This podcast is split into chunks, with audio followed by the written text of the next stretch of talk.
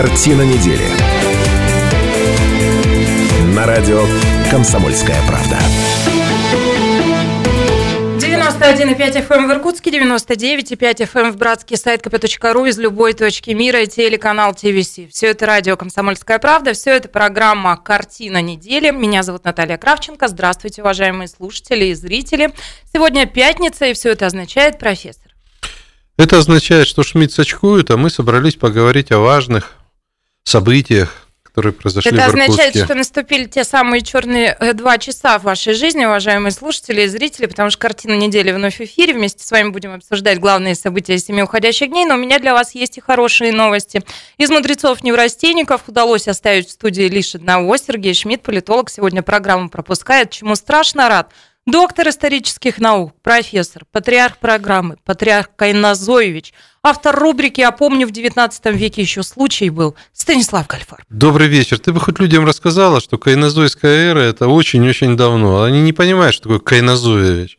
Ну, Нет, но те, кто да, в вот... видеоверсии вас видят, все прекрасно понимают, что это очень-очень давно. Я ж не головой сижу в телевизор. Очень-очень давно. А, ну так вот, а по традиции в этой студии я не оставляю вас на один на один с мудрецами-неврастенниками, пусть даже в усеченном варианте, но приглашаю сюда и приличных людей тоже. И сегодня вместе с нами вице-президент Национальной ассоциации лесопромышленников «Русский лес» Маргарита Ли. Маргарита, здравствуйте. Здравствуйте. Как профессору удалось вас сюда заманить? Вообще я должен встать. Вот он, когда да встает, сразу же идет любой. Да, вот я интриговал долго-долго. Я высадил 10 елочек 10 елочек. Да. Сейчас обо всем Мы об этом будем говорить, но вас в любом случае с дебютом. А, Спасибо. А, как правило, люди, которые один раз сюда попали, стараются уже в уме сюда не возвращаться. Ну, поглядим, как будет. Ну, так вот, темы, которые мы будем сегодня обсуждать, сейчас их оглашу. А, и напомню сразу, что телефон прямого эфира 208-005. Пожалуйста, присоединяйтесь. Ну так вот темы, что происходило на этой неделе. Работать с душой и сердцем. Президент проверит результат ликвидации последствий паводков в Иркутской области. Обсудим, об этом поговорим. Где на Руси жить хорошо, профессор? Где? Там, где тебя нету, там и хорошо. А вот и не так. Форбс назвал Иркутск среди самых перспективных городов России, несмотря на то, что я здесь проживаю пролетели, постоянно. Пролетели, Как создать городской бренд, привлекательный для жителей и туристов? В Иркутске пройдет образовательный форум «Движение вверх», профессор. Жаль, что в вашем случае теперь уже только движение вниз. Ну да ладно, Маргарита нам подробно все расскажет. С видом на Ангару, что появится на месте чай-развесочной фабрики? Вот тут у нас профессор-эксперт, и тут он нам историческую справочку даст, и о текущем положении вещей расскажет. Еще вот какая история. Это тоже все будоражит профессора. Он пытается в а, «Комсомольской правде» эту систему наладить, но вот пока ему все это не удается. Ну так вот, в Госдуму внесен законопроект об обязательной проверке на детекторе лжи, поступающих на службу в Росгвардии. Дело в том, что в нашем регионе такая история уже с год реализуется. Так вот, что показал подобный опыт в мэрии Братска? Посмотрим, как у них обстоят дела. Помни, помнится, этот опыт был в мэрии Иркутска. Да. А, когда вот, да. руководителя аппарата, и, и тогда еще Ефимову Юлю, не помню отчество, да, посадили ее... на детектор лжи да, и было. выявили немножко лжи. Ну, я чего-то, вот вы заговорили про Иркутск, я вспоминаю эту историю, когда Виктор Кондрашов да, проходил да, да. тоже детектор, вот это да, это вот вся та история. Ну, поговорим. А, роди в День народного единства и получи 100 тысяч рублей. В Иркутском районе проходит акция «Вместе в будущее». А знай наших выпускников... Слушай, что ты так скороговоркой сказала? А тем много. Надо выставить наших, наших надо выставить. Профессор, вы уже не успеваете День народного единства 4 ноября. Ну и ваших... А, о том, чтобы ваших выставить, тоже надо было заботиться. Ну, в 2020 году примерно будет. 8,5 месяцев назад. А знай наших выпускница Саянской музыкальной школы Анастасия Бадина стала участницей шоу «Голос» на Первом канале. Послушаем сегодня эту композицию. Правда, берет гордость. Удача, мое второе имя. Жаль, не мое. Электромонтер выиграл в лото автомобиль. Ура! И путь к абсолютной победе. Мальчишки из Иркутской области могут попасть в команду легенды бокса, одного из самых величайших боксеров за всю историю существования этого вида спорта. Рой Джонс-младший приезжает в наш город. И, кстати, любой из вас, возможно, не в команду к великому мастеру, да, там есть возрастные ограничения – но посмотреть на него, посмотреть на его мастер-класс может действительно любой. И мне кажется, это прекрасная возможность а, прикоснуться к легенде. Ну, скромная Кравченко не договорила, что Рой Джонс приехал только, а, значит, эм, когда ему сказали, что с ним будет, э, значит, Спарин, его, спарринговаться. Да, что его нокаутирует что такая его побьет женщина. тайшетская девушка Я вам Наталья. открываю секрет. Профессор большие надежды возлагает на этот визит. Он все ждет, что меня как-то, что я как-то пропущу серьезно и на какое-то время я отбуду очень, из этой студии. Я очень сильно Шорты, готовлю. В маечке с да, перчатками. Я очень готовлю Роя Джонса. Ладно, начнем. Давайте перенесемся. Мы сегодня много будем путешествовать по нашей области и перенесемся в Тулун, вернее, посмотрим, а что происходило на этой неделе. Вот в э, э, информационной повестке опять появился Тулун. Итак, президент нашей страны пообещал проверить результат ликвидации последствий паводка в Иркутской области. Он проводил совещание по вопросам ликвидации и заявил там, что после окончания работ в регионах проверит все результаты. И также отметил, что у него есть вопросы к качеству восстановления образовательных, например, а, учреждений. Вот что сказал руководитель государства. Давайте его послушаем. Ситуация в пострадавших от паводка регионах э, должна быть лучше, может быть лучше и обязательно будет лучше. После окончания работы я обязательно проверю, каков результат. Президент говорит, сейчас не буду комментировать все эти вопросы, но если мы не будем работать с душой и сердцем, окончательного положительного результата не будет. Но меня удивила а, вот эта патетика, что ли, чиновников призывать работать с душой и сердцем. Ну, э, это у меня так, реплика вам на обсуждение, какие эмоции у вас, а вся эта история вызвала. А вообще у меня вопрос. Вот знаете, та ситуация, в которую попал регион, насколько возможно было действительно в столь короткие сроки установить все последствия этого паводка?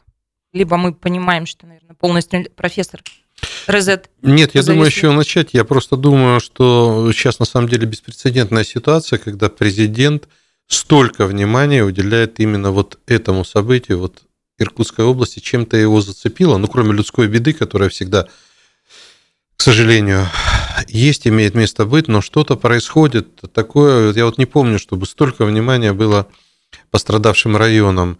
И столь значимый куратор у нас. Да. Вот э, ну, справочно а, отмечу, пока Станислав собирается с мыслями, что трижды уже, по-моему, да, посетил а, вот наш регион а, руководитель государства. Это, собственно, ночью 30 июня первая волна паводков, оперативное совещание в аэропорту Братска. Тогда он провел 19 июля и 2 сентября уже лично прилетал. Ну, многие тут пытались, не многие, но, во всяком случае, кто-то пытался выдать это за пиар, а, но мне кажется, что... Пиар-руководитель? Вот да, вот я слушал, ну, там, рейтинг повысить и так далее, но я слушал... И вообще э, как-то понимаю, что в России на этом пиар не сделаешь. Люди очень чутко к этому относятся. Вот сидит русский лес, они тоже помогали, насколько я понимаю, да? Конечно. Что-то вы туда привозили, что-то вы там строили и так далее. Но я нигде не читал. Не-не-не, никакого пиара не должно быть в этот момент. Не, может быть, это... он и должен быть, но я да. к вопросу о том, вот, что президент э, говорил, мне кажется, что вот люди на сегодняшний день как-то хотят понять, на самом деле, слова, банально скажу, слова и дела расходятся или нет. Конечно, никто не предполагал, я думаю, в душе, что за 3-4 месяца восстановят Это всё. нереально. Это просто ну, нереально да. сделать. Но и по-другому сказать нельзя было, потому что у людей должна была быть надежда и должен быть какое-то должно быть движение. А у чиновников стимул. Да, ну и стимул, и немножко страха. Да, я вот боюсь волшебный свой... пендель вот это. Да, я вот боюсь немножко своего начальника. Вот Кравченко не боюсь, а начальника своего боюсь. А я, знаете, можно я с э, Маргаритой поспорю? Вы говорите, никакого пиара в таких ситуациях быть не должно. На самом деле, очень много обсуждений было тогда вокруг этого и сейчас. И есть такая точка зрения, многие ее придерживаются, что как раз надо делать добрые дела и о них рассказывать потому что, ну, это сподвигнет кого-то рядом. Самое главное сделать, а потом можно об этом рассказать, а не много-много-много-много говорить, а потом чуть-чуть сделать. Да, да, конечно. Но я хочу сказать такую вещь очень важную. В России, к сожалению, нету культуры меценатства, несмотря вот. ни на что. А культура меценатства, она должна укладываться в так называемые история успеха. Вот моя история, не моя история успеха, вот американец пишет, моя история успеха. Фабрика разорялась, он вложил в нее все деньги, чтобы люди не потеряли рабочие места. Фабрика заработала, он вернул эти деньги, люди довольны и счастливы. Вот это пиар, это история успеха. Ну и об этой истории должны рассказать уже сами люди. Конечно. То есть, э, что мы сделали? Мы нигде никому ни о чем, ни, никого не спросили, ни, как бы, нигде не отфиксировали свои помощи как-то.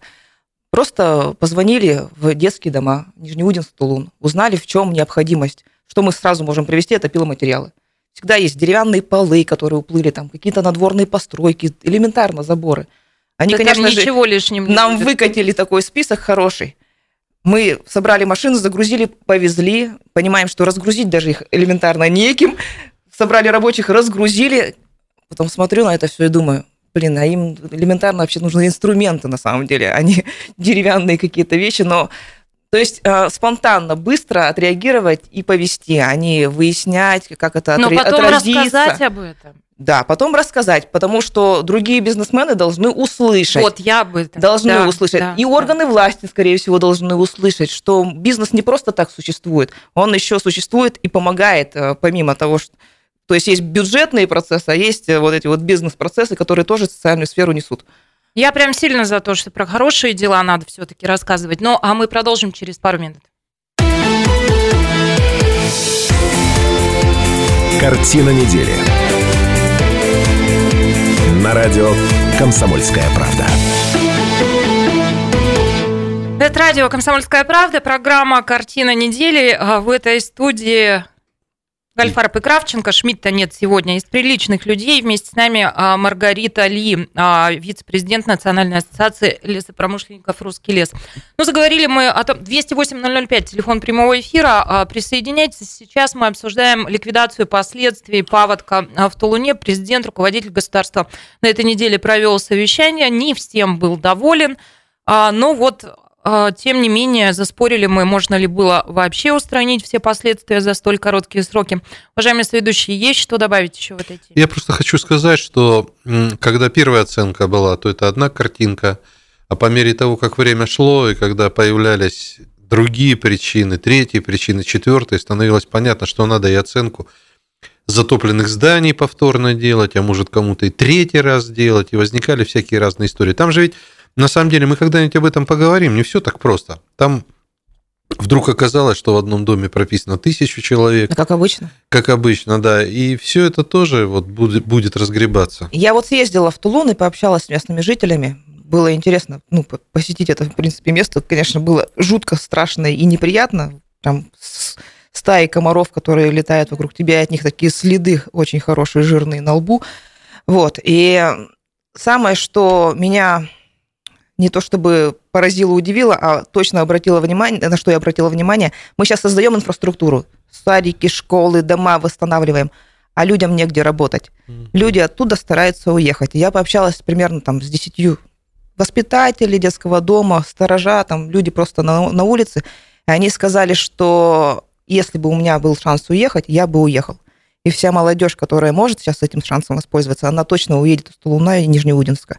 Соответственно, хорошо, что есть программа, что есть э, политика партии, что мы там все строим и восстанавливаем, но плохо, что мы не обеспечиваем рабочие места. Ну, там кое-что сейчас собираются делать, в частности, завод там какой-то стеклокомпозитов, но это очень мало, это мизер. И это очень не скоро, а жить надо сейчас, и питаться надо сейчас. Ну, я думаю, еще отъезду а, вот этим настроением способствует то, что а, ведь действительно подключили ученых, да, и стали говорить о том, возможно ли повторение такой трагедии. И да, говорят они в пойме, возможно затопление. Я думаю, это тоже влияет на настроение людей. Что дальше пойдем? Пойдем. Пойдемте дальше. У нас много тем сегодня. Давайте поговорим вот о чем. Forbes назвал Иркутск среди самых перспективных городов России. Ура! Да. Ура! Наконец-то нас кто-то назвал в качестве перспективы. А нас так по-разному называют, склоняют периодически. Мы сейчас, кстати, до Варламова дойдем, которого вы, по-моему, как раз привозите, да, в Иркутск. Так что разные определения нашего города. У него жизнь такая. Он не форм. Ну так вот, помимо Москвы а, в рейтинг вот этих 10 городов а, а, вошли те, которые за последние 10 лет совершили самый заметный скачок в урбанистике, культуре и качестве жизни. Среди них вот Иркутск оказался. Благодаря чему? Поясняют нам, что, по словам аналитиков, Иркутск редкий один из первых в России пример, где город реализовал проект комплексной регенерации. Прикройте, пожалуйста, в студии дверь, профессору тянет в поясницу. Прям дверь. У него есть поясница. У меня есть точек у Кравченко нет. А, ну так вот, э, профессор, Иркутск редкий а, и один из первых в России пример, где город реализовал проект комплексной регенерации исторической среды. Речь про 130-й квартал. Многие российские города сейчас изучают этот опыт, адаптируют его, несмотря на то, что часть замыслов архитекторов изменили и были допущены очень серьезные ошибки. Как я выяснила вот из этого сообщения, серьезной ошибкой было появление торгового центра – вместо, как предполагалось, оказывается, там вот должен был бы быть амфитеатр. Да нет, ну, там да всегда был торговый центр, изначально проект его предусматривал, и если у нас там не будет торгового центра, то мы с вами сами будем подметать эти дорожки и следить за инфраструктурой э, вокруг. Точнее так, у нас не будет денег, чтобы самим подметать дорожки. Точно. Э, ну и потом, э, всегда кто-то считает ошибкой, а кто-то всегда считает, что это большое достижение. Мне кажется, вот то, что сейчас проходит, вернее, то, что там сейчас стоит, для большинства людей, которые не погружены а, вот в тонкости просто архитектуры, живут. да, которые правильно просто ты говоришь, просто живут. Для них это все очень здорово. Конечно. Я, например, хожу по какому-то городу, я понятия не имею их проблемы, мне просто комфортно, мне просто хорошо. В этой связи я хочу сказать, что оставьте в покое 130-й квартал. Пускай это будет делом высоколобых ученых, которые вот будут доказывать, с какой стороны растет дерево. Помните это? Садков подводном мире, там, бояре ходили с этого конца или с этого. Ну, это ученые, пускай они это изучают. Рубрика была, помню, еще случай был. Садко у нас еще не фигурировал в эфире. Ах, профессор. Не, ну Иркутск у нас, конечно, реализация проекта «Комфортная городская среда» у нас очень большое количество скверов, парков, озеленения, там вся вот это вот э, то, что помогает людям жить, наслаждаться городом, наверное, в да? последнее время сделано большое количество. Соглашусь. Да. Я не люблю, когда в одну дуду у нас все в эфире, но тут а, соглашусь. Вот совершенно точно город меняется, и меняется в лучшую сторону, это правда, да. Но а, вот сообщается еще о том, что, собственно, проект 130-й квартал изучают, или говорила вам же об этом, что а, центр Иркутска может развиваться не по законам современного строительства и тотальной зачистки под новые объекты, а через регенерацию как раз среды, через вот встраивание да, и адаптации. И другие города этот наш опыт тоже пытаются изучить. Приятно? Приятно. К нам приезжала Казань, ходила по нашему... Звонок, Григорий. Ходила по, ходила по нашему Маргарита подрабатывает, ведущий, отъедает мой хлеб потихонечку. 208-005, телефон прямого эфира, и Григорий вместе с нами. Добрый день, уважаемые. Здравствуйте. Так вот, как раз по теме. Наташенька, слышал ваше интервью с Юдиным. Так. Так вот, казалось, что касается центра. Значит, я сам уже больше 40 лет живу в Иркутске. Это мой город, да? И мне всегда было приятно, вот это вся деревянное строительство древнее, старые дома, но с каждым годом это становится чересчур. Центр города, деревянный и гнилой, приходит в запустение, и уже это продолжается сколько лет-то? А как это вам видится, вот что с этим делать? С Юдиным вы согласны или нет? Да я согласен, что мне просто э, я понять не могу. В этом городе разруливают всю ситуацию строители. Это первое. Второе. Есть возможность, там уже вот этот весь островок, начиная от Фортуны и заканчивая улицей Ленина, да, да там можно было уже давно все отморосеть, либо отдать людям. Если мы сейчас этим не займемся, то потом вообще уже никаких ни памятников, ничего никому не надо будет. Все сгниет уже все сгнило на корню. И второе, большие каменные здания. Возьмите тоже, например, авиационный техникум, так? Потом перекресток Ленина и Карла Маркса. Что там вот этот тюз, да? У которого маски там на стенах. Все вот эти здания в самом центре. Самая афиша города. Уже и закрывали их баннерами, они стояли 10 лет. Эти баннеры сняли. Это все стоит. Я просто понять не могу. А что за беспредел? Тут островок-то уже осталось, который мы отмарафетить можно было давно. Угу. По 30 кварталам уже хватит уже тыкать мы поняли, что есть возможность. Так давайте дальше уже двигаться. Сколько можно с этим флагом идти? Так а сложно 50... тут с вами спорить, да, Григорий? Спасибо большое. 208-005. Сложно спорить. Конечно, надо продолжать. Конечно, нельзя, чтобы у нас был один успешный проект. И то, о чем говорит Григорий, ну, резонно. Есть вот эти больные места, болевые точки, как тут, говорит профессор. Тут да? есть, э, но есть маленький нюансик. 130-й квартал – это был проект, личный проект губернатора, губернатора Дмитрия Федоровича Мезенцева, за что ему низкий поклон. А что касается авиационного техникума, это так на минуточку историческое здание 18 века, это бывшая гимназия иркутская. А что касается Тюза, это тоже исторический памятник. Ну, как-то сложно у нас это с памятниками. Это все областные у нас объекты, так же как Да, дом кузнеца, даже, на котором да. растут деревья. И э, вот соответственно, был областной бюджет. Соответственно, надо выделять деньги из бюджета, соответственно, надо урезать, там, например, социальную сферу и ремонтировать здания. Есть другой вариант отдать все коммерсантам, и они сами все это отремонтируют. Я знаю, я слышала, что дом кузнеца как раз вот так вот по этому принципу и хотят сделать. Ну, с домом кузнеца, слава богу, может быть, там консерваторию откроют. Есть такие идеи. Значит, Э, ничего не будет. Ну, нет, я знаю министра Может, нам Стасюлевич. что-то Она... в консерватории подправить? Нет, она когда вцепится, то все в порядке. Там очень сложно сцепиться, там стены разваливаются. Я там долго сидела в этом здании. Вот знаете, И мне ремонтировали крышу, э, она протекала, и на меня падали гвозди. Я говорю, вы что там делаете? Они говорят, крышу ремонтируем. Я говорю, гвозди-то почему на меня падают? Так мы ее заколачиваем. Вот вы говорите о том, о чем и Григорий как раз сказал, что пройдет еще какое-то небольшое количество времени, и спасать-то, Будет собственно, нечего. уже будет нечего. Это правда, да. Ну, Грустно у ш- профессора. Ну, я хочу сказать, что все-таки и не такие старинные памятники восстанавливали. а И 16, и 15, и 14 даже веков сохранили. Но будем надеяться на лучшее. Конечно.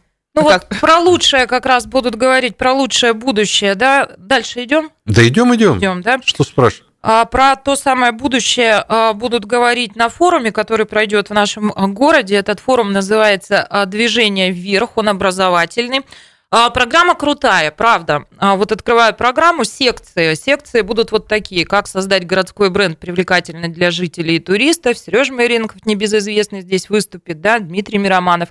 Как запустить в регионе бизнес и масштабировать его на всю страну. И вот здесь, мне кажется, ну, Антон Паймышев выступит, и очень любопытный будет спикер, это Гузель Санжапова, очень известная уже на всю страну девушка, а, которая ну, в- Не дает возрождает русскую деревню и не дает взяток, да. Далее, что еще в программе форума, и о том, чем вот такие, а, как сказать, городские форумы, площадки, да, обсуждения могут быть для Иркутска полезны, мы будем говорить через 4 минуты, пока новости послушайте. Картина недели. На радио «Комсомольская правда». Маргарита Ли ловила рыбу вилкой, а профессор а, с 40 метров белку в глаз бил. Это истории, которые останутся за эфиром, а в эфире мы продолжим обсуждать главные события семи уходящих дней. Итак, мои соведущие, доктор исторических наук профессор Гальфарб Добрый вечер. и вице-президент Национальной ассоциации лесопромышленников «Русский лес» Маргарита. Здравствуйте. Мы продолжим тему, которую хотим обсудить в этой части программы. В Иркутске пройдет образовательный форум. Маргарита нам об этом расскажет сейчас. А, Я так понимаю, что это федеральная да, а, история, федеральная Ну, федеральная она форум. стала, потому что приедут люди со всей федерации. Да, со всей страны мы ждем Так ты гостей, скажи, со ты всех скажи властей. почему Форум. Маргарита это должна рассказывать? Потому что Потому они что мы это проводим, да. Мы это проводим. а, Наша ассоциация, фонд плюс 7, благотворительный фонд а, развития регионов России как раз называется. И мы проводим этот форум. И основная задача – собрать молодежь, показать им достойных спикеров, достойные примеры, как можно вырасти, как можно развиться, как можно выжить. И, э, может быть, эта молодежь послушает и задумается, что не надо никуда лететь, бежать, не надо никуда стремиться уехать из своего родного Иркутска в данном случае. Варламов вам расскажет. А, Да, да, да. А, Оставайтесь в Иркутске, не надо мне в кон- конкуренцию создавать в Москве, он нам расскажет, видимо. Вот. И э, здесь что-то свое создавать и со- стремиться, вот те... Forbes сказал, что мы самый перспективный. Вот эта молодежь должна подтвердить слова Forbes. Ну вот знаете, здесь действительно, правда, вот в елочку, что называется, все сошлось одно к одному. Forbes считает, что Иркутск перспективен, да, и а, спикеры, которые приедут со всей страны, как раз-таки на примере нашего города, ну, должны будут показать, куда нам двигаться и куда идти. Коротко о программе начала говорить, ну вот про бренд, городской бренд, который будет привлекателен и для жителей, и для туристов. А, Будут говорить, а, как запустить в регионе бизнес и масштаб- масштабировать его на всю страну. Но вообще в последнее время тема том числе вот малого и среднего бизнеса, звучит довольно громко в масштабах страны. Ну, вот такая еще и будет Гузель история. Санжапова, это такой достаточно Давайте яркий про пример. Гузель отдельно расскажем. Маргарита, Давайте. расскажите, пожалуйста. А, а, уже, уже начинаем рассказывать про Гузель. Нет, ну, лично не знакома, но очень много почитала про нее. Это такой действительно уникальный человек, который, в принципе, мог спокойно жить в Москве и э, работать, и, как обычный, там, не знаю, не офисный, не то чтобы офисный сотрудник, но такой интересный сотрудник, человек и так далее. Спокойно жить, развиваться в Москве, но вот что-то ее остановило, она вернулась, можно сказать, на родину. А, от- Крошечную деревню. посмотрела на загибающуюся пасеку своего отца, и пришла мысль, идея, а не восстановить ли мне все это, и не заняться ли деревней, как раз не просто пасекой, а именно самой деревней, потому что какой-то маленький бизнес-проект обеспечивает хлебом людей, живущих в этой деревне. И медом. И медом. Я думаю, медом, меда они не едят, потому что его там много. Это правда интересный кейс. Молодая совсем девушка, она обеспечила работой всех бабушек, она их ласково так называет, в своей деревне. И Деревня, деньги- по сути, зажила, туда пошли И деньги. деньги-то она взяла не в банке, и не у спонсоров, и не э, накопления какие-то у нее были. Она просто у всех вокруг попросила деньги. Говорит, дайте мне денег, потому что я собираюсь запускать мегапроект, который сможет как-то помочь жителям деревни. И, ну, хороший проект, в принципе, для России, для, для российской, ну, так скажем, патриотич- патриотичный проект, мед, пчелы Ягода. ягода. Вот, и люди собрали деньги, там буквально 300 тысяч было на проект, она купила необходимое оборудование, и все закрутилось, завертелось, и потом еще раз собрали деньги, и все продолжило развиваться, покупается новое оборудование. Никаких банков, никаких взяток, декларирует Гузель. И все своими руками с привлечением папы, сестры, подружки. Все это делается. Ну, вот это как раз и есть история успеха конкретного человека. Это здорово. И человек счастлив не тем, что у него есть свой бизнес, там крутая машина, офис в Москва-Сити или что-то такое. Человек счастлив тем, что у него есть возможность зарабатывать денег и дать возможность а, зарабатывать деньги, кормиться, так скажем, и жить, нормально существовать еще вокруг людям, тем более в деревне. Маргарита сейчас а, такой поворот задала. А, мне, правда, стало любопытно. Я думаю, что каждый человек, ну, наверное, почти каждый, так или иначе, когда-то в своей жизни встает на развилку, когда он может уехать из своего города да, куда-то, либо принять решение остаться. Вот, уважаемые соведущие, у вас же наверняка таких развилок была масса. Вот я тебя Почему гоню, гоню из Иркутска, ты никуда не А уезжаешь. я вам на зло, я в сто раз уже. Это дополнительный стимул Ну, остаться. конечно. Ну, Гонимая гольфарбом. Да, да, классно, да, такой выбор. В Бересинске тебя ждут, там место вакантное. Кстати, я думала уехать. Я думала уехать после окончания. Я была уверена, что я закончу юрфак и сто процентов уеду в Москву. Вот как бы мне так очень хотелось. Мне казалось, что только там можно жить, только там меня ждет светлое будущее.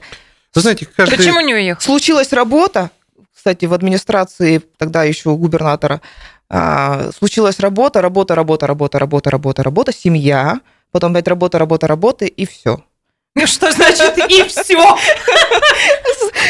Желание уехать, всё. а кануло И все, и она стала вице-президентом крупнейшей Нет, и лесной самое корпорации. главное, что я сейчас думаю, как хорошо, что я не уехала. Я когда смотрю на эти муравейники, где много-много людей, где ты крупица, такая маленькая крупица, что тебя в любой момент расплющит, а здесь ты все равно как-то можешь выйти на улицу и Но- почувствовать себя человеком. Ребятки, ну, во-первых, э, есть такое понятие, как судьба. Су- От судьбы никуда не уйдешь, говорит, Не, ну, говорится. профессор, да? вы же свою судьбу тоже выбирали сами. Даже А. на моей памяти у вас были предложения, когда вы могли переехать. Были прекрасные- Почему нет? Вот я объясняю, были прекрасные предложения. Вы об этих предложениях знаете. Они давали и новое положение более высокое, и новую зарплату более высокую. В общем, все было новое, все было интересно. Но я-то просто жертва нашего архива государственного, я так для себя это называю. Я страшно люблю Иркутск. Мне в Иркутске очень комфортно. Мне ни Питер не было так комфортно, ни Москва не было так комфортно, а в Иркутске мне страшно И я комфортно. вот, когда на самолете лечу, лечу над Иркутском Да. и думаю, что вот этот Иркутск действительно достоин самого, этот город достоин самого лучшего. Это не значит, что я Иркутску сильно нужен. Более того, для Иркутска во многом я пасынок. Но мне Да, кажется, была минутка, ну, этот режим сиротки Хаси, недо- недолюбленный, недокормленный, одеваешь в секонд-хенде. да. Рубрика постоянная. И я знаю сотни э, людей, которые по этим же причинам, ну вот у меня тесть э, Анатолий Михайлович, он тоже никогда не собирался и не хотел отсюда уезжать. Вот чем э, сильнее будут коммуникации, наконец запустят еще пару рейсов самолетов, я думаю, что не будет стоять вопроса, где жить и где работать. Знаете, есть хорошая русская пословица, где родился, там и пригодился. 208-005, телефон прямого эфира. Уважаемые слушатели и зрители, а вы что об этом думаете? Была ли у вас в жизни когда-то такая развилка, когда а, вы могли бы а, покинуть Иркутск? Ну, очевидно, раз вы нас слушаете, ну, например, в FM-диапазоне, значит, в Иркутске. Почему не уехали? А я-то я хотела про форум движения вверх еще договорить, профессор, что-то рановато а я думал, что ты попрощалась. Пацаны, расходимся. Профессору пора принимать пустырник. Ага. Ой, беда. А, ну так вот, я, собственно, про форум движения вверх а, и фронтмен этого форума, а, блогер популярный, урбанист Илья Варламов. А, как вот это сложилось? То есть вы, как организаторы, определялись тем, кого хотите пригласить в качестве вот фронтмена? Ну, Почему хоч- Варламов? Хочется сказать, что не мы, а люди конечно же. Не, на самом деле, для того, чтобы нынешнюю молодежь завести на какую-то площадку, им нужны яркие имена, яркие картинки, нужны интернеты, ноут... Ой, ноутбуки, господи, фейсбуки ну, там. ноутбуки тоже, почему нет? Варламов приедет. И, Принимаем ноутбуками. И, и все прочее. То есть а, то, что их туда потянет. Притянуть, а потом уже обучать. Вот, поэтому Илья Варламов. Ну, кстати, а, вот по поводу притянуть и обучать. По-моему, мы не проговорили. Этот форум состоится 26 октября в артзаводе Доренберг, и участие в нем бесплатное. Видимо, надо Абсолютно. зарегистрироваться. Да. да, ну, на самом деле регистрация уже закончилась, потому что количество желающих превышает тысячи. Если Кравченко Чу. после боя с этим чуваком великим... Бой, бой после. Ах, черт возьми, а то я хотел сказать, если все, если на фингал не ну, получится, запишите ее туда. Не, на самом деле, мне кажется, будет любопытно, потому что программа действительно Записали, классная. раз любопытно. Вот, а, И да. вот профессору я бы рекомендовала сходить на секцию «Как построить сильный персональный бренд». Как нарисовать. А что, мне не хватает еще чего-то? Надо над собой поработать? Я же с тем, что вы должны выступить там лектором. А, Потому что не... кто, как не вы, знает об этом меня все не и даже пригласили. Больше. Ну вот еще.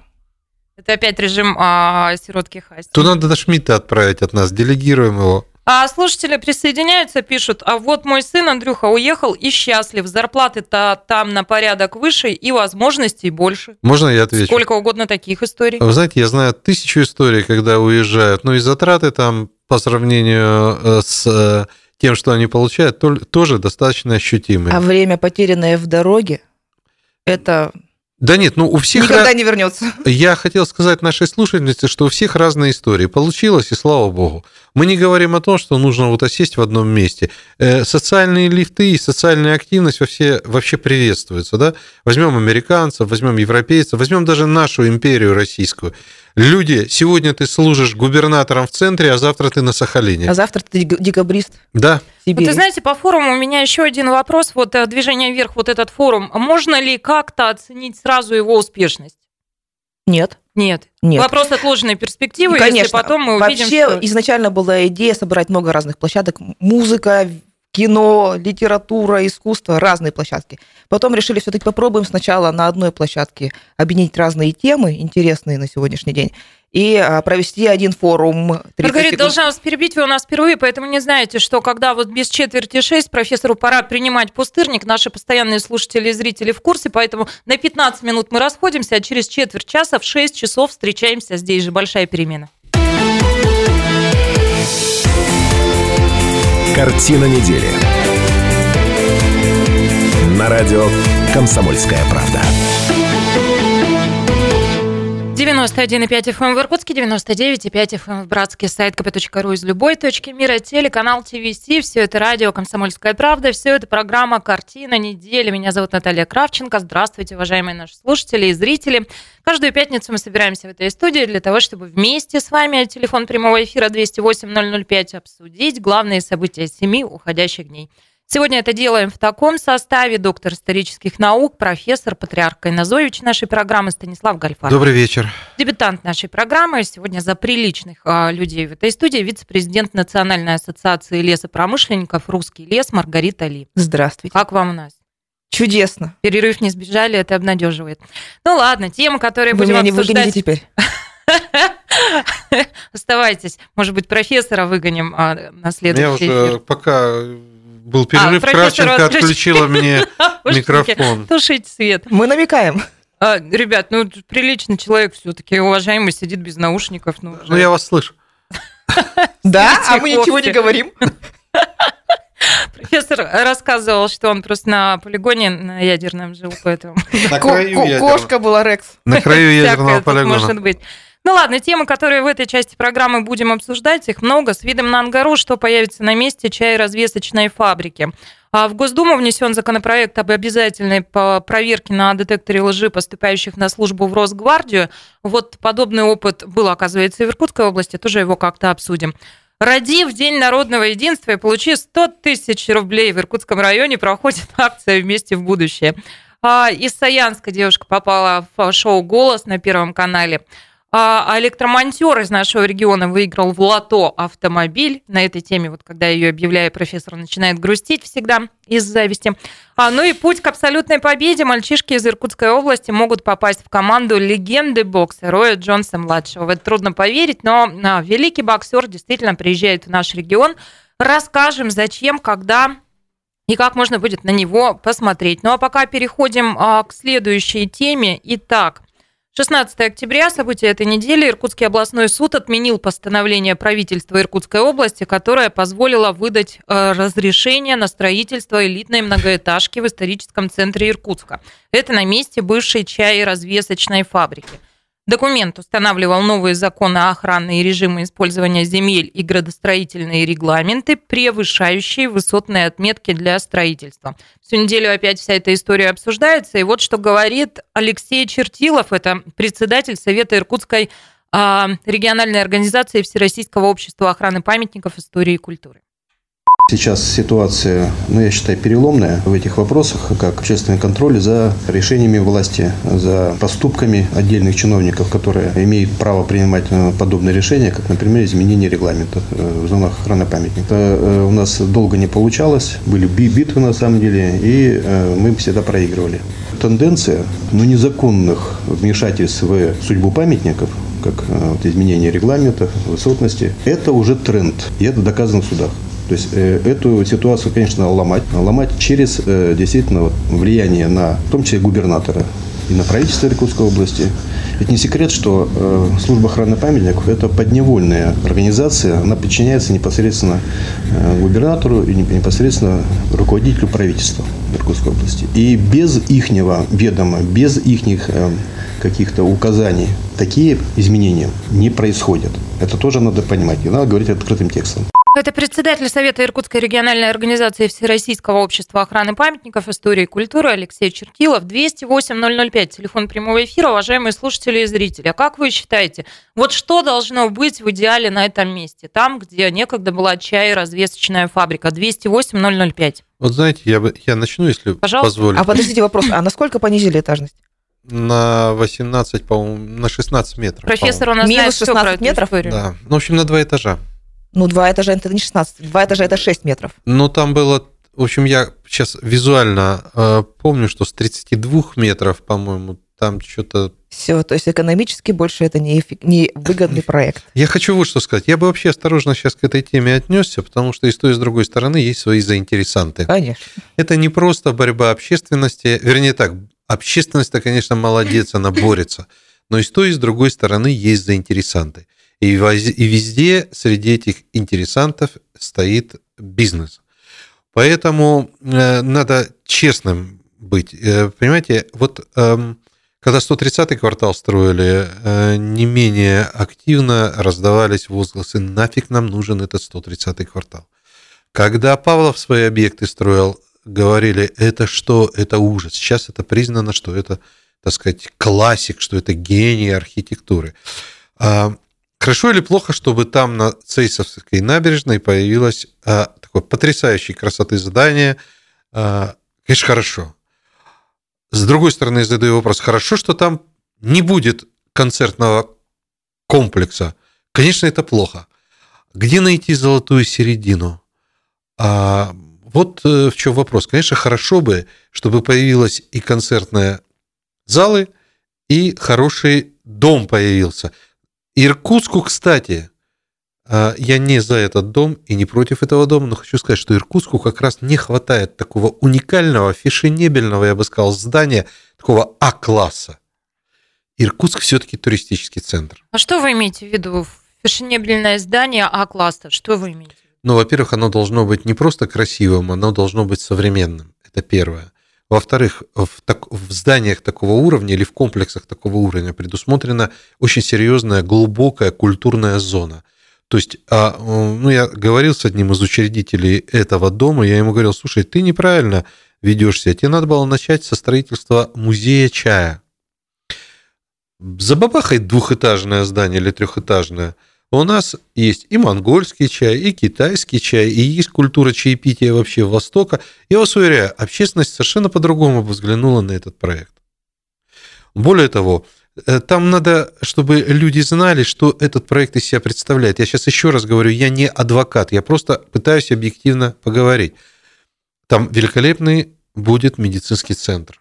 Лучший центр в Иркутске. Ну, из того, что я увидел. Там прекрасная культурная зона, пешеходная зона. Все-таки Цейсовская набережная должна быть полностью продлена и открыта для пешеходных, велопрогулок и так далее.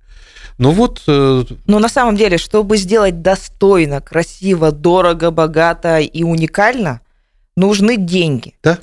К сожалению или к счастью, ну, может быть, даже к сожалению для иркутян, но деньги строители добывают из, от продажи жилья не, при, не, доста, не доставляет столько денег концертные залы, музеи, музеи медицинские центры. Это такие длинные деньги, которые будут окупаться несколько десятков лет. Жилье, квартира, сейчас продал, получил деньги, продолжаешь строить. Да. Поэтому, наверное, любой большой бизнес-проект, вот опять Москва-Сити, там же тоже жилье. Казалось бы, офисы, рестораны, магазины и жилье. Любой большой бизнес-проект, чтобы реализовался, он в любом случае потребует это жилье. И я бы еще хотел дополнить, что что такое 130-й квартал? Это, э, ну, так говорят, 4,5 миллиарда доходов э, в казну города, это налоги. Что такое будет, если его все-таки решат строить такой огромный комплекс? Это опять дополнительные налоги. Э, вот за это горожане всегда бьются за налоги. И как раз если бы не повысили вот это вот количество метров спорное ввысь, то, наверное, не родился бы этот проект в принципе. Наверное, бы инвестор сказал, пусть оно стоит, не вот как бы стоит. Да, и чтобы развивать какое-то какое новое место в Иркутске, тем более в центре Иркутска, чтобы разбирать эти завалы, которые, про которые говорит Григорьев, нужны деньги бизнеса. А деньги бизнеса будут, когда бизнес увидит, что это бизнес, а не просто социальные. Как ну, найти да. этот баланс? Ну вот э, историческая справочка небольшая. Здание, где располагалась чайразвесочная фабрика, начали сносить, это профессор мне написал шпаргалку, на улице Сурикова в июне 2019 года. Рядом с этой же территорией в феврале 2019 года начался демонтаж пустующего трехэтажного дома, а также трубы и линии подачи угля ТЭЦ-2. Вот. вот что, по-вашему, там должно быть? 208-005. Как соблюсти баланс между тем, о чем говорит профессор Маргарита, да, что вот планирует застройщик, застройщика, то, чего хочет общественность. 208-005. Общественность совершенно точно хочет концертный зал. Когда-то мы проводили опрос, и э, мне было просто интересно. Концертный зал звучал, аквапарк звучал в городе Иркутске необходим, а, крематорий звучал в городе Иркутске необходим. Реально. Ну, давайте Честно. прямо в самый центр на набережную. Я же говорила, живем, работаем, живем, живем, потом все. Вот это все где-то должно достойно случиться. Вот. И э, но победил среди, я просто в Фейсбуке всех опросила, знакомых, друзей и так далее, а, а победил концертный зал. Концертный зал необходим, но дальше мы начинаем общаться с инвесторами. Ну, бизнесы разные сейчас вокруг меня фигурируют, и поэтому я спрашиваю, давайте, вот есть проекты, есть земельные участки, наверняка и город, и область, кто-то может где-то выделить какой-нибудь земельный участок под строительство достойного концертного зала. Это очень сложно, это очень дорого, и непонятно, окупится ли это когда-нибудь. Ну, когда-нибудь окупится. 20 лет. Да, 20 лет. А через 20 лет никто не хочет окупаемости. Боль из-за отсутствия в городе достойного концертного зала подогрела строительство Ледового дворца, потому что теперь вот люди все, не разбираясь в том, что это за дворцы, для каких видов спорта, они все кричат, зачем нам два хоккейных ледовых дворца, если у нас концертного зала нет. Ну, что там будет? Об этом поговорим через пару минут. Картина недели на радио «Комсомольская правда». Радио «Комсомольская правда». После Сочи. Мы с Маргаритой Ли улетаем на Чуджудо, это красивейший остров а, в Корее. Вот профессор с нами просится, но, конечно, мы его не возьмем. А, ну так вот, В Сочи, Альфар Сочи. Кравченко, Маргарита Ли. Программа «Картина недели» продолжается. Ну, заговорили мы о том, а, а, что должно быть на месте чай-развесочной фабрики. Уважаемые соведущие, есть вам что еще добавить? Я хочу сказать, А чтобы... как, вот, как вам кажется, профессор, вы там знаете какие-то подводные течения? Чем история закончится? Да, история закончится, как всегда, ничем. Все останутся при своих интересах. А вот эм, инвестор, инвестор по праву владеет этим участком. Сейчас яму вырыл уже практически, по-моему, даже фундаменты заливают. А Я просто о другом хочу сказать. Э, Общественности нужно немножко остыть. Еще раз подчеркиваю, за всеми э, лозунгами стоят бизнес-интересы э, и внимательно наблюдать за процессом. Любопытный поворот. Мне кажется, Маргарите тоже будет что об этом сказать. Вот как вам кажется, в случае принятия таких, ну, э, наверное, это слишком громко звучит, но выражусь так, вот судьбоносных решений для города, все-таки набережная Цесовская – это лицо города. Нужно ли подключать общественность? Нужно ли какие-то проводить общественные слушания и выяснять градус Да, и настроения? это надо делать на начальном этапе. Нельзя останавливать проект, когда он уже начал реализовываться. Это как у нас с заводом на Байкале. Все согласовали, согласовали, а потом бац, вторая смена нельзя. Вот. Здесь то же самое. Инвестор вложил деньги, купил участок, разработал проект, взял кредит, запустил процесс по демонтажу. Это очень дорогостоящий процесс. По выводу там этих... э, э, Эта труба жила- Да, да, была у вот нас это. памятником. Мгм. Это было несколько лет выводили из памятников эту трубу. Все это сделал, дошел до стадии строительства, ему сказали, нет, теперь нельзя, минус 16 метров. 16 метров для стройки – это катастрофа. Минус 16 метров. Ну, точно я не помню сколько, но я помню... э, Ну, будем говорить 16. Но я точно помню, я точно помню, что на два этажа Ну, как меньше. факт, да, то есть этажность Ну, в общем, нужно 6 или понизить. 16 там. Да. Вот, поэтому а, вот эти все вещи, общественность, массовость, все это обсуждение должно происходить на стадии до того, как все обсудили, перетерли, высказали свое мнение, закрепили подписями максимально. И инвесторы к этому должны привык- привыкнуть, в Иркутске особенно. Вот да. Прежде чем вкладывать деньги, пожалуйста, сняли, сходите да, к да, да. соседям по всему дому, спросите, нравится ли пивной бар в этом месте, а потом уже начинайте, потому что наша общественность иркутская, любой проект может на любой стадии не просто уничтожить, а еще и человека найти, обвинить в коррупции и посадить в тюрьму. Что это? Это иркутский характер? Да, да, настойчиво. Я очень. сейчас, ну, не то чтобы похвастаться, а просто вот про иркутский характер. Я сейчас книжку заканчиваю, она будет называться примерно так. «Иркутская иркутскость. Легенды, предания и были». А, Там вот как раз про эту Я вам иркутскость... расскажу много таких историй. Да. Здравствуйте. Да, сейчас уступим микрофон 208-005, телефон прямого эфира. Я все ждала появления в эфире этого человека. Дело вот в чем. Как только его фамилия звучит так или иначе в любом контексте в нашем эфире, через какое-то время он появляется здесь сам. Это депутат Юдин, и он молодец. Будьте все как Юдин. Сергей Леонидович, здравствуйте. Здравствуйте. Добрый вечер. Здрасте. Добрый вечер.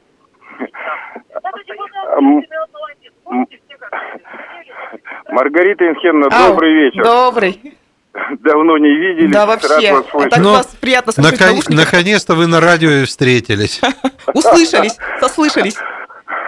А, Очень интересную тему вы затронули, но почему-то вы э, не затронули э, интересы округа Кировского района. Я вот назову сейчас две проблемы, которые на сегодняшний день ну, очень остро стоят и беспокоят жителей.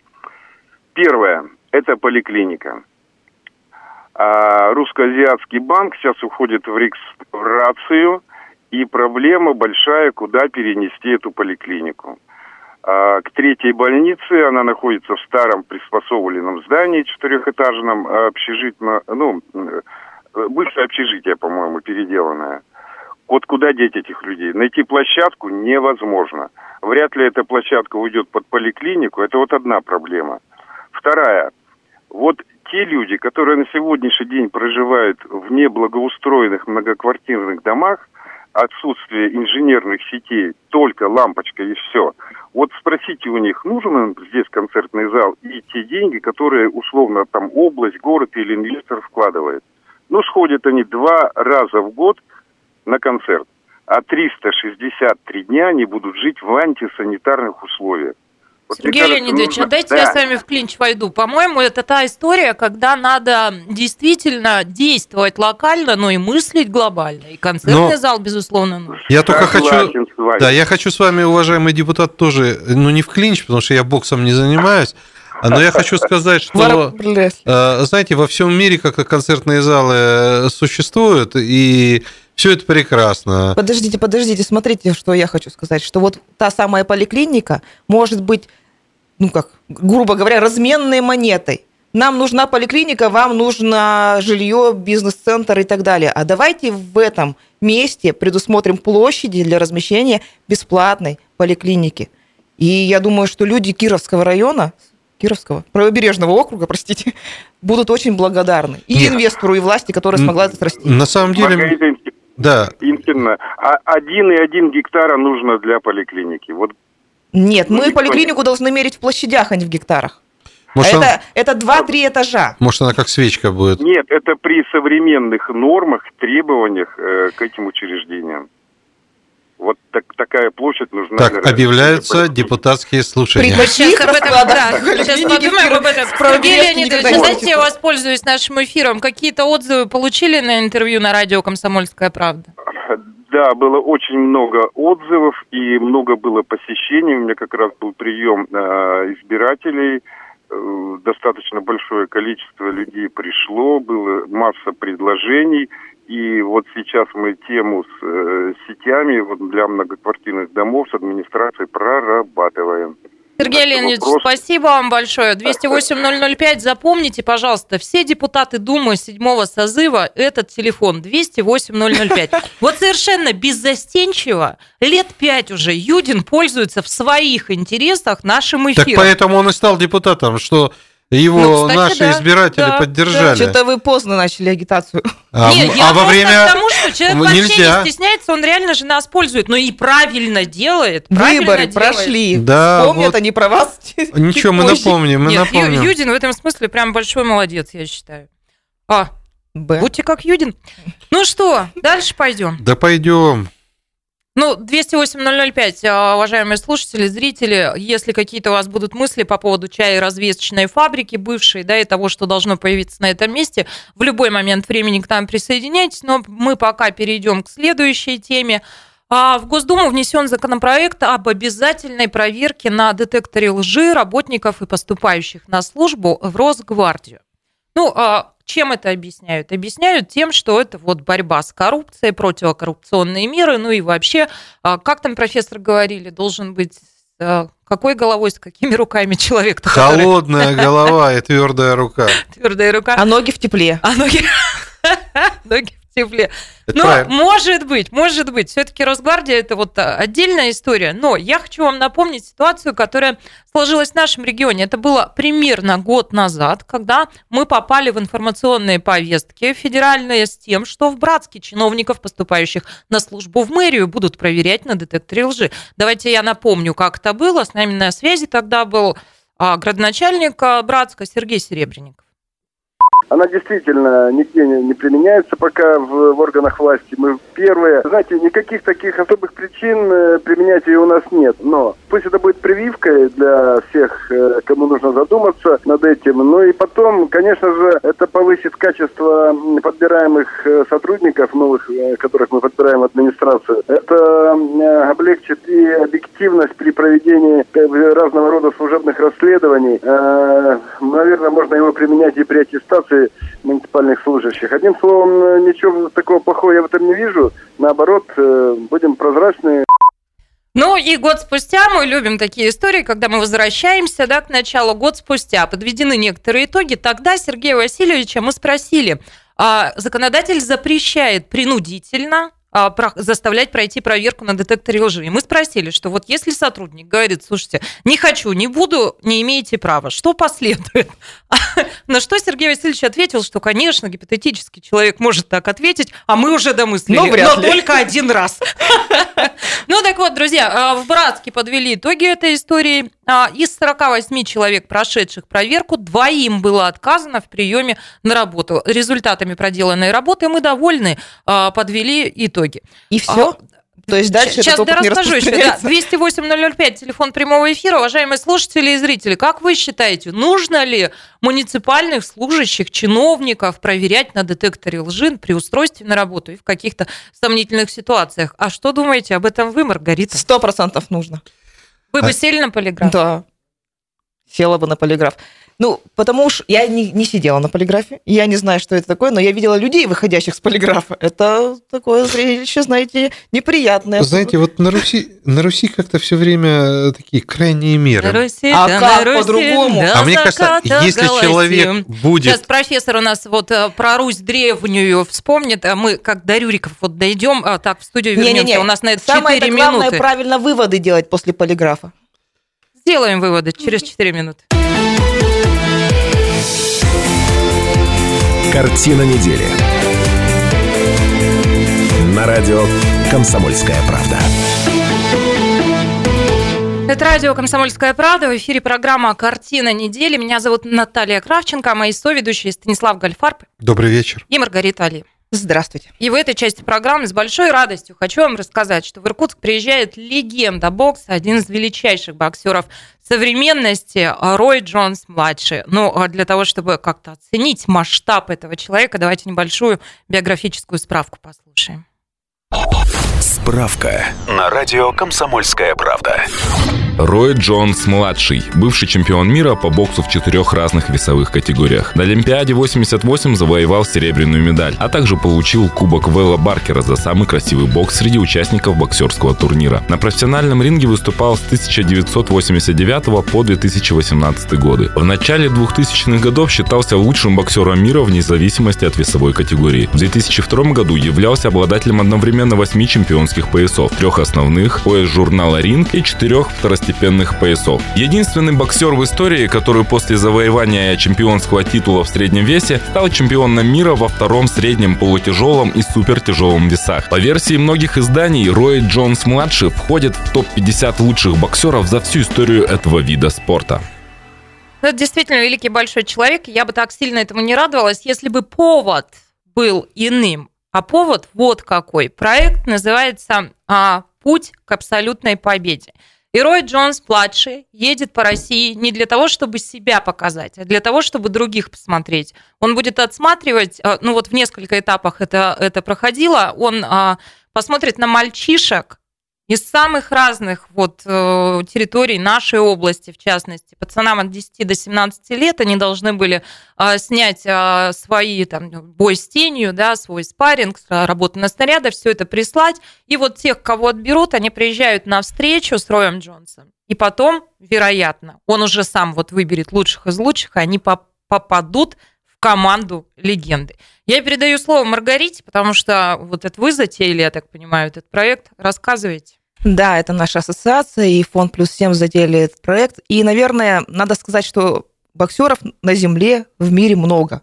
Разных, успешных, неуспешных, больших, маленьких, всяких боксеров хватает. Но у Роя Джонса есть а, одна уникальная, так скажем, идея, мысль, с которой он живет.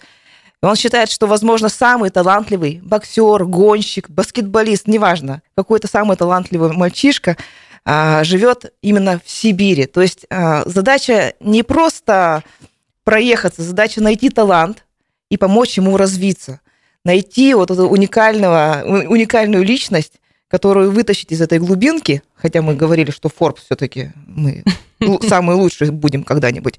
Вот, но тем не менее, дайте возможность а, выйти на большую арену и, а, может быть, повторить, а скорее всего Превзойти рекорды. сделать, А да, он- все, гораздо лучше. Там насчет девчонок ничего не говорят, потому что у нас намечается Нет, нет, нет. мордобитие. Там мальчишки от 10 до 17. Да, Вашим и- девчонкам уже чуть больше, чем два раза по 17. Соберем лучших, соберем не только в Иркутской области, соберем в Красноярском крае, соберем в Москве. Я думаю, что этот проект, в принципе, по России продолжится. Соберем лучших, отберем и а, самым-самым дадим возможность тренироваться с Роем Джонсом. Вот у меня здесь как раз вопрос. Знаете, мне, как сказать, мне будет очень досадно, если это будет какая-то разовая акция. Вот он проехал по стране, отобрал этих звездочек, и я так понимаю, последует сбор. Да. А потом что? Он будет как-то за ними наблюдать? Абсолютно или- точно не разовая акция. Во-первых, это не первый проект, который мы реализуем. Просто с Рой Джонсом, да, это первое. А в принципе, фонд плюс 7, он этим занимается, что он ездит по стране и отбирает талантливую молодежь, талантливых детей в разных направлениях и дает им возможность, финансирует обучение, э, дальнейшие какие-то продвижения, вплоть до того, что на Зачем мировых бизнес чем- тратит на это, на это деньги? Зачем вам нужны звездные боксеры? Я считаю, что это вообще, в принципе, часть любого бизнеса. Это вот Социальная как- э, ответственность? Да, то есть это мы зарабатываем деньги, и деньги должны тратиться не только на развитие и масштабирование бизнеса, они должны тратиться на среду вокруг этого бизнеса, потому что люди, которые работают в бизнесе, это люди, которые общаются с, живут в каких-то в городе, в, в стране. И если в этой стране и в этом городе будет хорошо, то и бизнесу будет хорошо, и бизнес должен к этому привыкнуть. Профессор, вот вы зарабатываете деньги на мне, так вы в меня тоже хотя бы чуть-чуть вкладываете. Маргарита Ты задолбала. В тебя столько влот. Ты посмотри, сколько тебе лайков, шмайков ставят. А, Мне лайками зарплату выдает, понимаете? Но не заколками зато. Ну, Ужас вообще. А. Друзья, э, Более того, подожди. Никто же не знает, что э, вот э, Кравченко так неплохо, в общем, работала. И с Крой Джонс Да, да, она же на была в прием. спарринге с, с этим боксером. Я, правда, надеюсь, что он там Нет, нет, левой нет. прямой хук У сделает нас по сценарию русская женщина, Так, вот левый прямой хук, как вы она- сказали, да, сделает... э, Рой Джонсон. Друзья, если вы хотите посмотреть на все это безобразие, да, о котором сейчас говорит профессор Маргарита, итак, 27 октября, это следующее воскресенье, я понимаю, да. А, Это проспект Марсала Жукова, а, 13, дробь 1. Начало мероприятия в 14 часов, и я напоминаю, что вход свободный. Тут я отдельно хочу обратиться к родителям, у которых а, дети занимаются боксом. А Единоборства сейчас очень популярны. Если даже ваш ребенок не отправил заранее вот эту видеоанкету, если он не отобран, приводите, покажите, потому что, ну, мне кажется, в детстве тебя ничего не мотивирует так на успехи в твоем виде спорта, которым ты увлечен, как встреча с тем, кто является твоей легендой и твоим кумиром. У, у меня Рой Джонс висит на холодильнике, честное слово. Одним глазком посмотреть, потому что второй заплыл. Так а тебе зачем А я холодильник? Ты же спросила не мужа, ешь. кто такой Рой Джонс. А я еще хотел В общем, добавить. приходите. Есть возможность общаться с великими, вдохновляться. Я считаю, Мар- это важно. Маргарита сказала, почему бизнесу это нужно, но мы все время забываем такую штуку, что нормальный бизнесмен это тоже нормальный человек. Да, да, И да. есть такое понятие, ну интерес, ну просто интересно. Чтобы позырить. Да, вот просто интересно. В общем, приходите позырить. Следующее воскресенье я еще в пятницу вам напомню, да, через неделю. Ну а после боя с Рой Джонсоном, наконец, э, мы посадим нового ведущего, потому что Кравченко будет записана в команду Я, Рой кстати, не Джонсона. дерусь, а в эфире понравилось. Да, и она поедет к тому следующий, когда Гвадалахара или Гваделупа следующий пункт будет.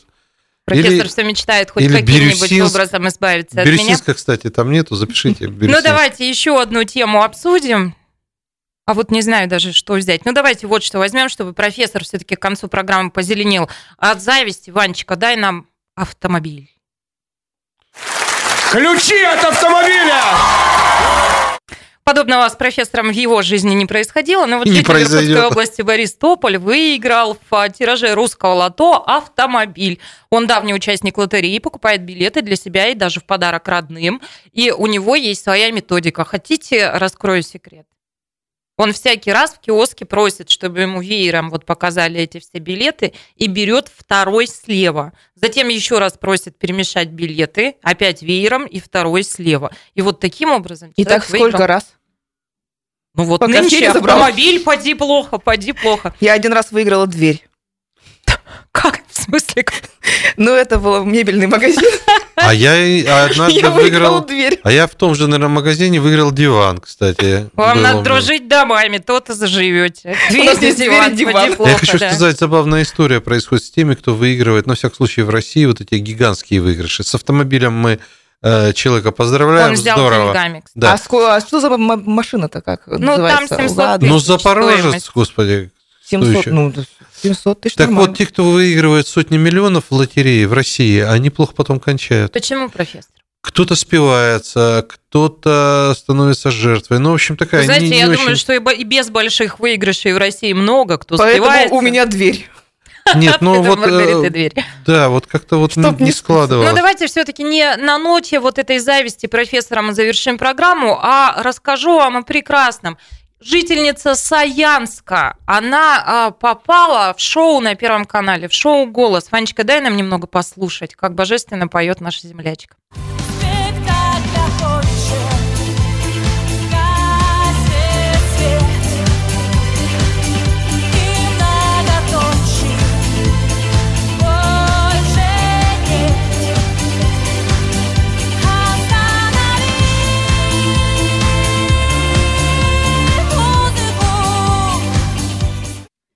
Ванечка, собственно, и остановил музыку. Анастасия Бадина, она из Саянска, она закончила там музыкальную школу и вот стала участником Поздравляем мэра Саянска, что у него талантливый народ. Да, Олег Боровского поздравляем. Он очень гордо в соцсетях пишет, но она, правда, давно уже не живет в Саянске. Это Ну к вопросу о том, что Все уехали, испортила, испортила. уезжают люди или остаются. Какого мэра Но, можно тем поздравить? не менее, она вот стала уже золотой медалисткой Дельфийских игр России а, и, ну, выступает, ездит по стране. Где она сейчас живет? В Москве? Да, вместе с Наргиз они Поздравляем мэра сейчас. Собянина. Да, мэра Собянина. Всех мэров Он, от души он в Инстаграме поздравляем. пишет. Ну, мне кажется, как-то, я не знаю, я очень радуюсь, когда такие э, встречаю вот какие-то сообщения. Мне все равно радостно Гордость гордо распирает, всегда да. за земляков. Потому Всегда. что, как ни крути, вот русский лес у нас ищет таланты, а талантов много, Я сейчас хочу, я хочу сказать еще об одном Прошу, таланте. профессор. Сегодня год, как ушел от нас Марк Мейрович. Хороший человек, светлый человек. И самое э, главное, он был очень талантливым парнем и истинным иркутянином. Поэтому... И мне кажется, очень важно, что память о нем живет. И вот сегодня мы говорили про тот же 130-й очень много, да? Да, мы говорили про 130 и в статью он журнал последний дал. Ну, в общем, э, если Марик смотрит на нас там сверху... И офис у вас, у вас и оранжевый. офис он нас построил. Э, Марик, мы тебя помним. Ну что ж, на этом все. Уважаемые слушатели и зрители, я благодарю вас, благодарю моих соведущих и всем желаю славного, теплого вечера пятницы Спасибище. и хороших выходных. До свидания. Картина недели. На радио «Комсомольская правда».